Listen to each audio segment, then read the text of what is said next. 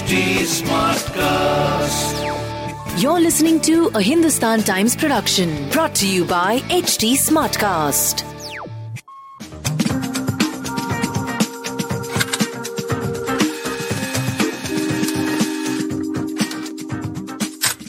And so your book has lots of great things in there which help us do that. I don't know if you meant it as a as one of those or, or whether you just wanted to tell your story. Well, it was a bit of both because just telling stories is not enough. Telling a story is more vanity. Uh, the whole idea is to move this to some action and help young women. You know, I watch television shows, uh, Indian television shows.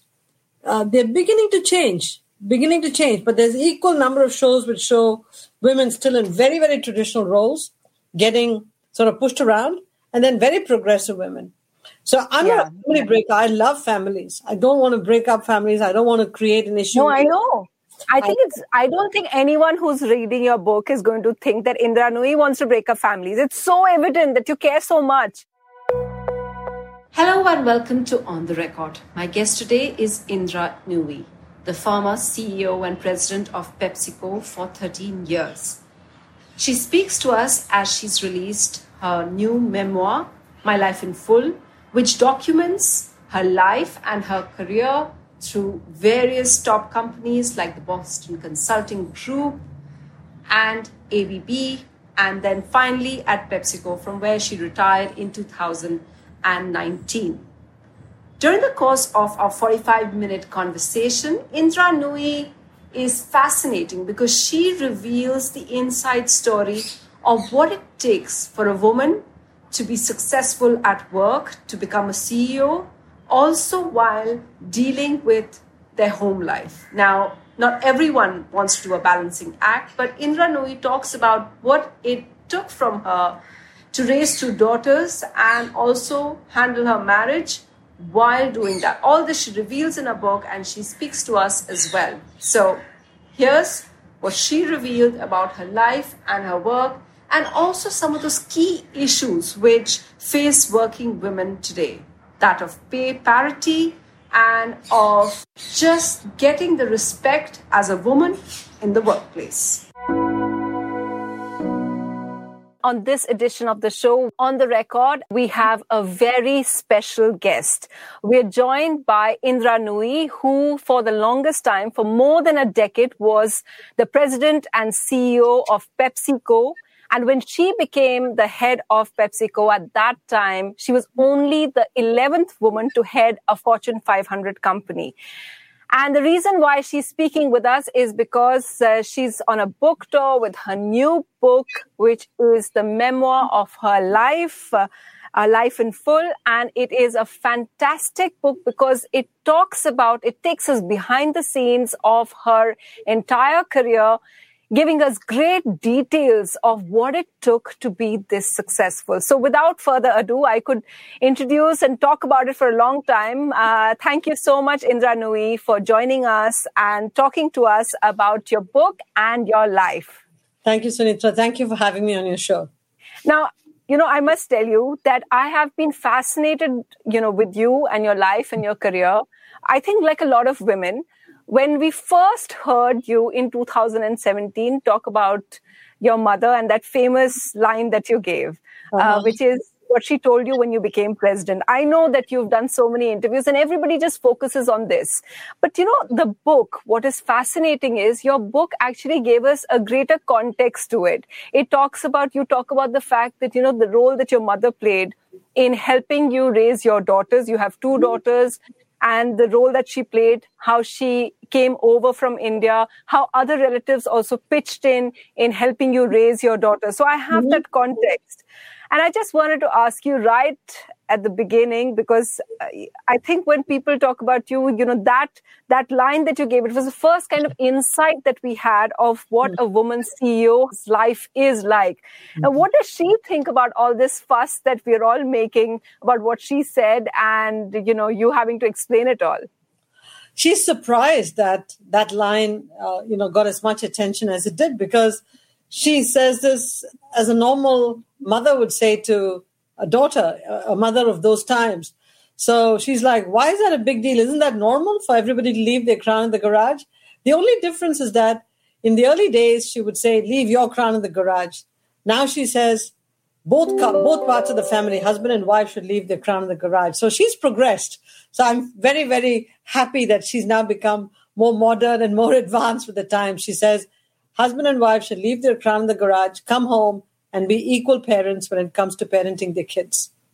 That was, of course, the line that uh, just to tell those people who've been living in a cave and they don't know the context that she said to you, she said to you the day you came home to announce your promotion. But, you know, I'm really glad to hear it that, you know, she's progressed as that.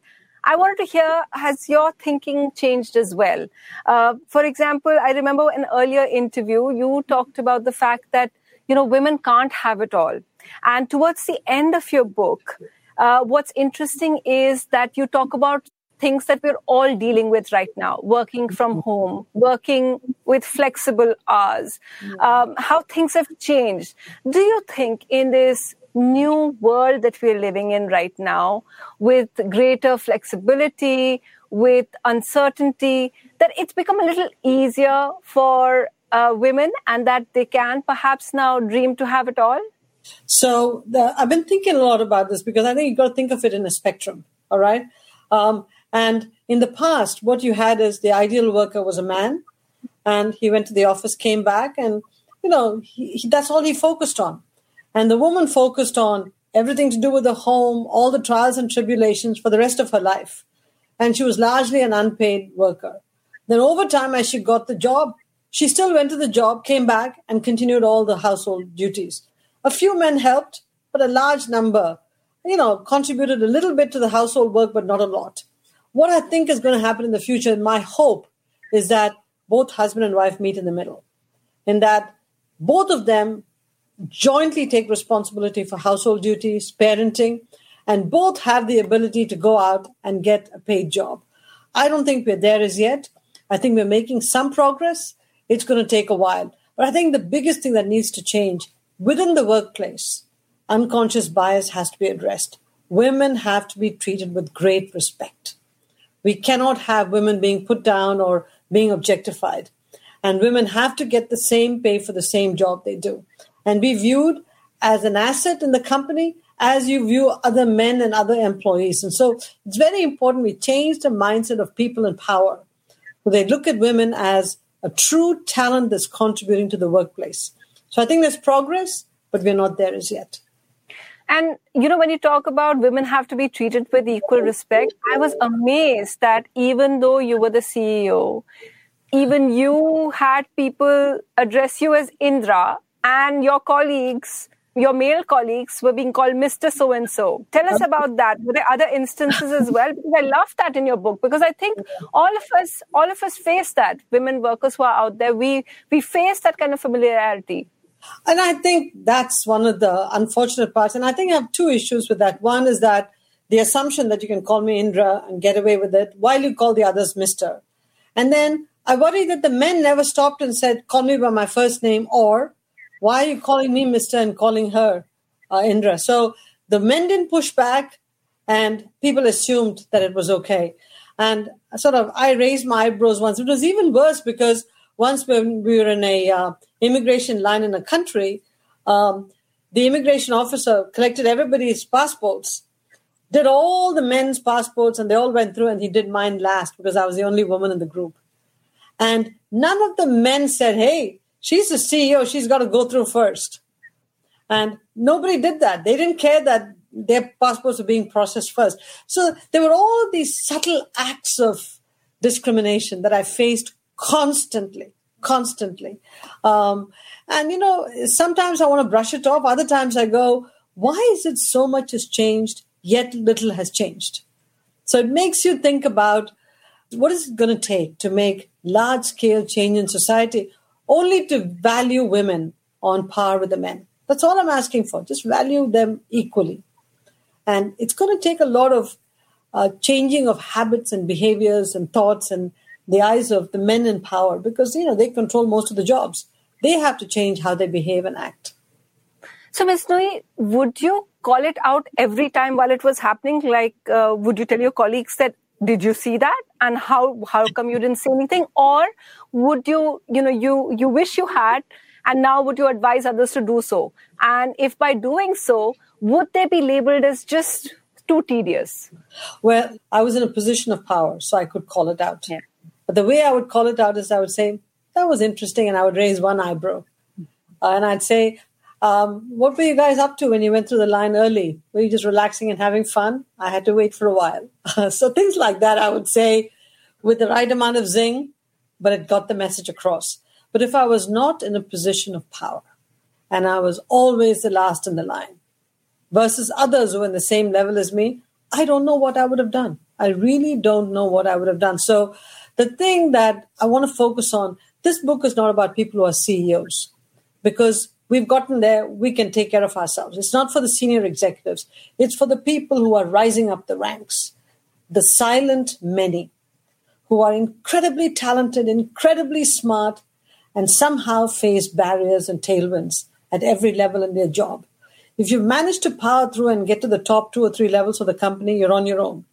Then you read Sheryl Sandberg and lean in because she gives you very good advice about how to lean in and make your voice heard but it's below the lean in levels that I'm talking about. For sure, and they need that advice. So, you know, this is about form, the one about what you're addressed as. And perhaps mm-hmm. some people could just think that, okay, that's not important. But what is very, very crucial, and which you raise in your book as well, mm-hmm. is this entire issue which is you know obsessing people across the world women across the world feminists are fighting for is pay parity. When you know when did you first realize that or did you face that yourself? Um, hmm. and i know that you fought for other people with your hr yeah so uh, when it came to me somehow this is maybe a mistake that i made but i didn't know any other way to do it. Um, i just was glad to be in the room of the high paid people i was just glad that i'd come from where i did and i'd reached these positions of power and was making a lot of money and even though I saw other people around me getting getting generous stock option grants, etc., somehow I just didn't ask for anything myself. I felt that if I was going to get option grants, special grants, they would give it to me if I deserved it. That was my mistake because in retrospect, I fully deserved it. But when Steve Reinemund became my boss, my predecessor at PepsiCo, he looked at all these numbers and said, Oh my God, I've got to fix all this. And he fixed everything.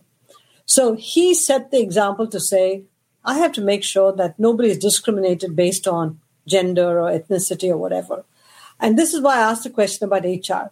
HR has to act as a true human resources function, not a selective resources function. And if HR, which are largely staffed by women or led by women, do not stand up and be counted, why are they called human resources? I think it's so interesting what you're saying. And I think, sadly, a lot of women, as you're saying, would still do what you did those years ago. And yeah. I hope that you inspire them to take up this cause because they would say that, you know, I think sometimes do you agree that the difference between men and women at the workplace is men because it's instilled in them it's a it's a you know societal you know conscience that is built up are just born with the you know confidence that they're great, even though they don't deserve to be there. Whereas women are constantly lacking self confidence to, de- to demand what they deserve. Well, that and then uh, in, in the past, when men have asked for it, they've gotten it. Okay, when they ask for a raise or demand a special grant or an extra bonus, they get it. When women ask for it, it's always viewed as she's pushing, she's too ambitious, uh, and all kinds of labels given to her. So I think if there's one thing I would like to do, if I have the opportunity, is address the HR, CHRO community, the Chief Human Resources Officers. I think they can play a profound role in reshaping this whole environment and debate.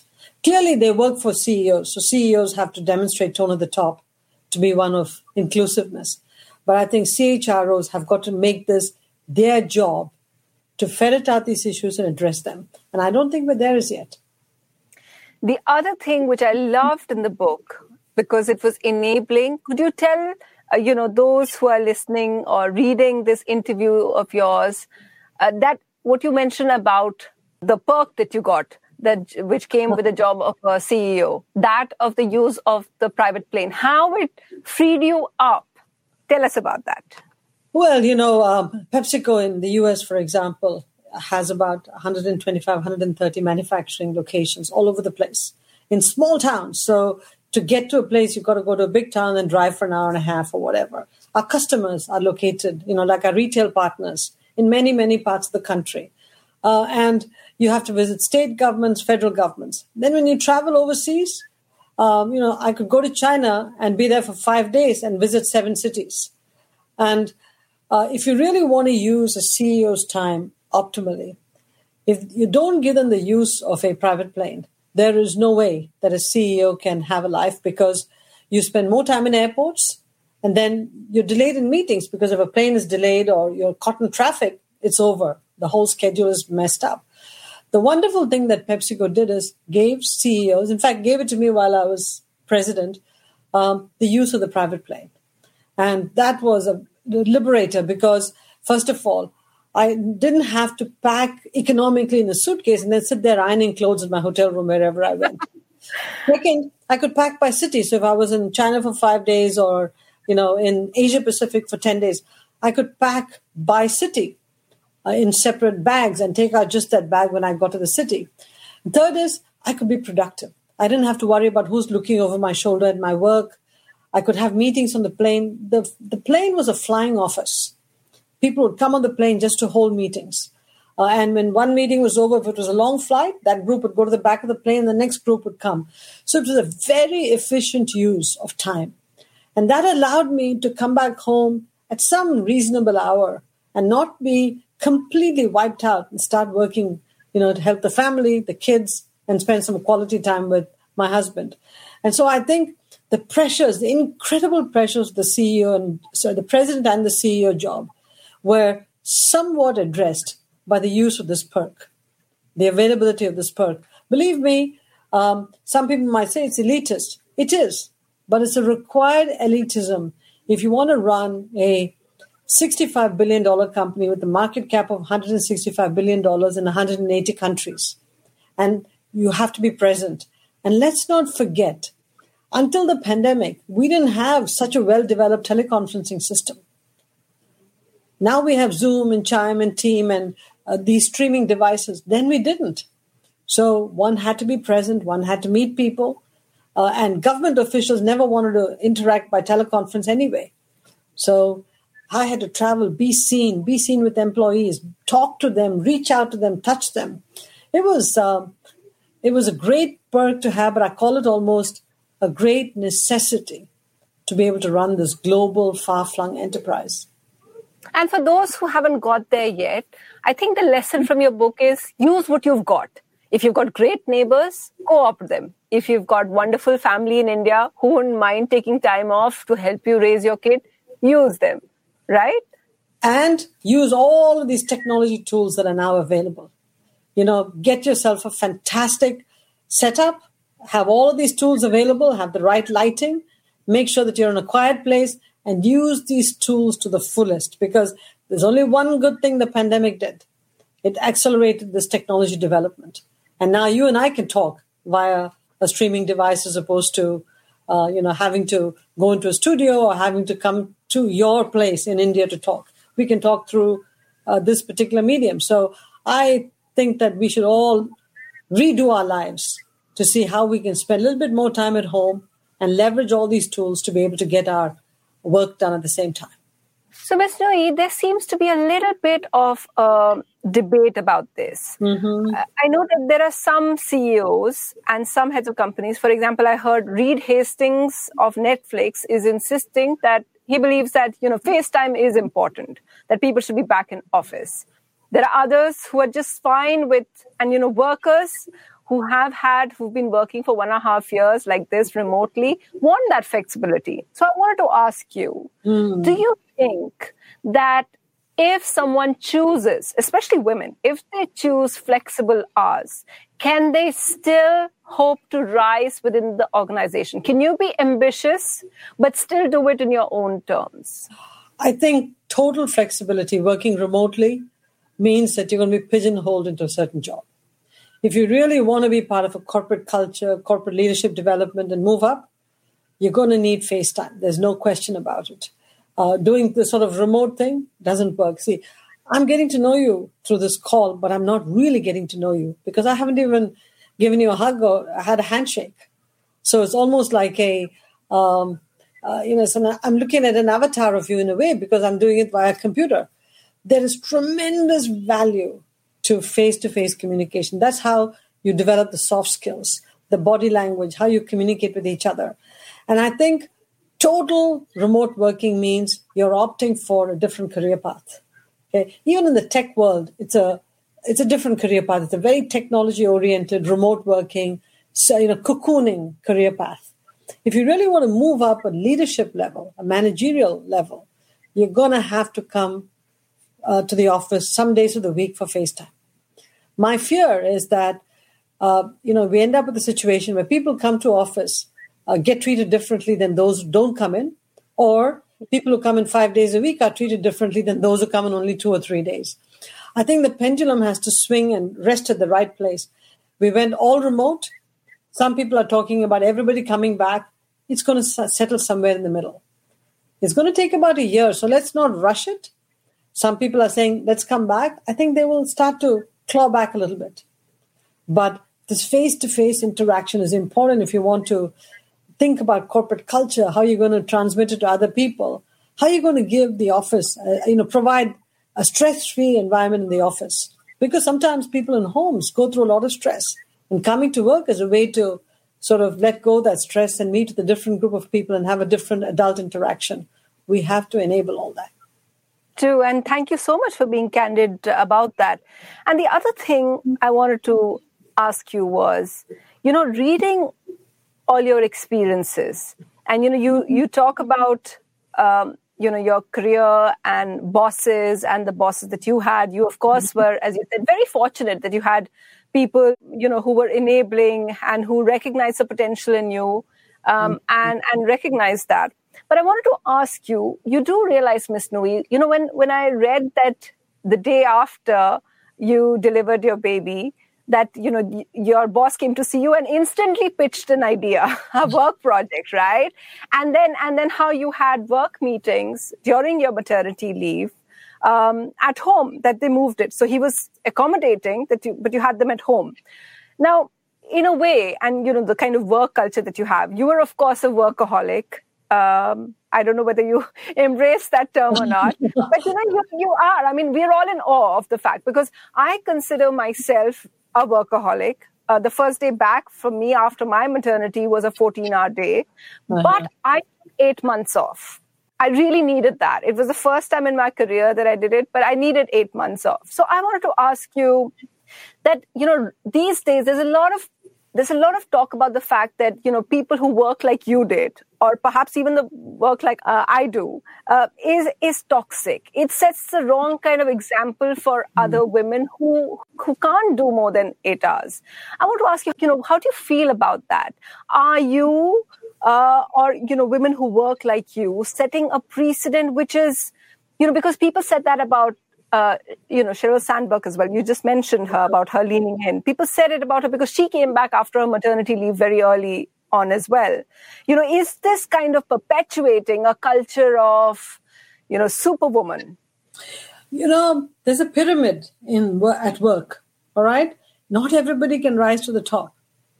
Um, don't say you want to be CEO, but you can't work more than eight hours a day. This doesn't work. I mean, look, you come up with tens of thousands of employees and ultimately you pick one. Hundreds of thousands of employees and you pick one to be ceo the rise to the top the climb to the top is very very very difficult. So you've got to decide where you want to go and where you want to head up. And uh, sometimes you don't even plan for it. Who you are gets you to that position. Now let me say something. My boss who came to see me the day after i gave birth and you know asked me how i was doing and pitched an idea First, he was the most supportive boss I've ever had in my life, the most unbelievable individual I've ever worked for. Second, that he came to see me after I had my baby was unbelievable. How many bosses go see their executives after they have a baby? This boss came to see me. I interpret what he said as, I will not do anything without your input. And he said, Look, I know you've had a baby, but your brain is available. Just give your uh, input, you know, just your brain input. I was touched that he was saying, There's nothing I will do without your input. Um, and I felt, uh, contrary to how people might have read the story, I actually felt, my God, you know, he trusts me so much. And now my team said, Don't you dare work on this, we'll figure it out. I said, Look, my body's had the baby, not my brain. Just come to the home and I'll just go feed the baby and I'll take care of the baby. If I'm sleeping, I'm sleeping. But you guys hang around the living room and keep working. If you have a question, yell it out from there. I'll give you an answer. So to me, it was a seamless integration of work and family. But that was at a different level in the company. When you're in the early levels of a company, in the middle management of a company, these are difficult things to do because your team is not going to come to your house. They're not going to work and just ask you one question every hour. You have to be one of the workers yourself. So let's just be clear what levels we're talking about. In my entry level, oh my God, there was nothing like that. I took my three months of maternity leave after I had my first child at BCG. And BCG never interrupted me even once. They said, she deserves the three months. And after I came back for a month, they said, take it easy. You've just had a baby via C section, that too. We'll give you office projects to do for a, a month so you recover. They were wonderful, absolutely wonderful. Uh, don't try to be superwoman. Don't try to be me because I am wired differently. Yeah. Okay, all that I'm saying is if you want to get to the top, like I did, that's a whole different game. Remember, I write about the race for the CEO, the climb to the CEO is a whole different ballgame. At that point, yeah. all bets are off. Okay, all that we're talking about is entry level management position to about middle management. Yes, no, it it really does uh, make sense, and you know these are so difficult things to kind of navigate. Um, and and of course, not only did you have good bosses, you also write about the fact that you had a great partner um, who we're speaking to you from Connecticut, and you know you write in the book how yeah. he had a great job offer and you had to move there and he moved with you. Mm-hmm. So, you know, I think I, I wanted to ask you, what should women do? Because I was hearing, you know, you know, post pandemic, there's been so much talk about the fact that women are dropping out of the workforce and this is mm-hmm. across the world. And it's because there are, there are a ton of issues over there. It's also because of the fact that the husband just earns more and that's why for childcare and others they just move with the husband mm. so so because of that so uh, you know what happens you know you you had a great partner who uh, decided that you know your career needs to be uh, supported what do hmm. women whose partners who feel that their partners would resent them you know what mm. do they do you know that's a very personal discussion and even before you get married you need to have this conversation as to how is this working together?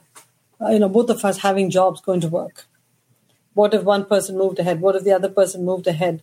Sometimes you don't move just for the money, you move because it's a better company and a better job, even if you're making less or whatever.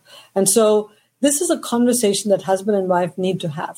And I say this because very often people jump into relationships and marriages and then they regret the fact that they didn't have these conversations before. Now, I'm, just, I'm, I'm making it sound like everybody has the luxury of having these conversations before they get married. Many don't. Or the person they married is one way before they married and then another way after they got married. And then family dynamics come into the picture. But at the end of the day, uh, my hope, my dream is that families are still created, nurtured, if you so like families and family creation. But if a woman wants to dream and have a job and thrive in it, she should be able to do that. So find a company that allows you to work flexibly if you have to move and you can't. Make sure you develop skills that allow you to work flexibly. So a lot of the stuff in AI, machine learning, data analytics can be done remotely. So start retooling yourself into those disciplines which require, uh, you know, which can allow you to thrive by working remotely. So this is all about strategies and uh, techniques to thrive and grow in this new environment. And I think what you're also going to see, there's going to be less transfers going into the future. I think people are going to say, why do I have to transfer this person? Why can't they just work remotely? At the very senior levels, you might see transfers, but in middle management and lower management levels, you're going to see fewer transfers. I really, that's, I, I believe that. Well, that that's going to be a boon for so many women and especially mm-hmm. working couples, and you know that's bound to help. Is that one of the I mean, hopefully that should do more for the women workforce that we have in India, right? The mm-hmm. fact that, I mean, this has to be a concern. Uh, you know, you, the, one of the things that you mention towards the end of your book, you talk about things which need to be done to encourage more women working and especially in this post pandemic environment. And India seems to tick off all the boxes. The one about uh, maternity leave, 6 mm-hmm. months, also family leave. These are some things which are mandated by law over here. Why is it still then that we have the lowest, you know, one of the lowest workforce of women in the workforce, which is less than 25%? Well, laws alone are not impo- enough. I think, first of all, when the laws exist, they have to be implemented, and action has to be taken by the judiciary to implement the laws. And at the time between an incident happening and action is too long, the laws are useless. So that's the first part. And I'm actually very, very impressed with the caliber of the laws and the number of laws on the books to protect women in India. Yet I don't feel women feel enough protected. So that's a different issue, right? Now let's get to uh, uh, the plight of women. Laws are one slice of what women need society needs to evolve and adapt to accept women as equal members. It's not enough that women are getting all the top grades in colleges. Women are graduating from colleges in larger numbers, from professional schools, from universities. It's not enough that women are getting more STEM degrees. Even in engineering, there are large numbers now. India is a knowledge economy. If India doesn't deploy the best and brightest to work in its businesses and really grease its kids to make it work for everybody who's talented to work and thrive, India's going to fall behind in the knowledge economy. I mean, I heard a story from one of the big IT companies that they hired a lot of women in the entry level positions. By the time they get to level three, a lot of the women have gone. So we have to talk about families. And again, I come back to this point. The discussion on families and women has to become core to the discussions about future of work. In all boardrooms, in all meetings where men of power or people of power collect, we have to talk about this. Because if we start leaking talent and we don't find a way to deploy them in the paid work, we're not going to have the GDP grow as much, and we will not have um, talent as a competitive advantage for the country. So the IT company, which incident you were talking about, is it because they just didn't have childcare? And so would the solution be just having an in-office, in the building kind of place where you can have your kids taken care of? That is a question we need to ask. I mean, that's a question that I think the next step to this book is I hope it triggers a series of discussions within India about, you know, what do corporates offer in terms of care? Um, you know, how is this flexible working hybrid working actually going to evolve? I think these are conversations that need to be had. I think there's a whole bunch of innovation that needs to happen within the home. Should you be developing office cubes where people can work in peace without constantly being interrupted? But if you're not interrupted, what happens when the kids need you or the older people in the family need you? So these are all questions that need to be asked and answered. I often think should neighborhoods have co working places with childcare? So the childcare is attached to the co-working place as opposed to for you having to take a bus to the office with your child, which doesn't make sense. To me, childcare is better done near your place of residence as opposed to your place of work. What is a mom supposed to do or dad? Take the kid in the train to work and put the kid in a childcare? Doesn't work. So I think all this has to be talked about. And my real hope is that all of you who have a, a voice in the media convene the right people to say, let's talk about this on TV. It's an issue. Let's talk about it. It's a real issue. This is not a fringe issue that Indra Nooyi has brought up. It's a big issue that's causing a lot of women and families a lot of angst. Let's talk about it. For sure. I'm hoping this interview sets up those kind of conversations as well. Ms. Nooyi, I, I really want you to, there's one bit uh, that I loved in your book. I mean, there are lots of bits, but you know, Uh-huh. like you talked about the, you talked about the chartered planes. I love the fact that yes, your legacy is PWP, which is uh, performance with a purpose, you know, about reducing uh, plastic usage, about uh, efficient use of water. But one of the things that I liked is uh, you build changing the cobbled pavement leading up to the office building. So tell us about that. Well, you know, PepsiCo sits in a beautiful campus here in Purchase, New York, and uh, you know there are seven buildings in a sort of a U-shaped structure. So you get off near a flagpole, and then you walk up a wonderful cobblestone, you know, big brick cobblestone parkway up to the entry level to the building, and between the cobblestones are big gaps because that's the beauty of the cobblestone. Um, if you're wearing heels, there is no way you can get through the cobblestone parkway without the heel getting caught between the cobblestones, or you tiptoe over the stone so that your heel doesn't get caught in.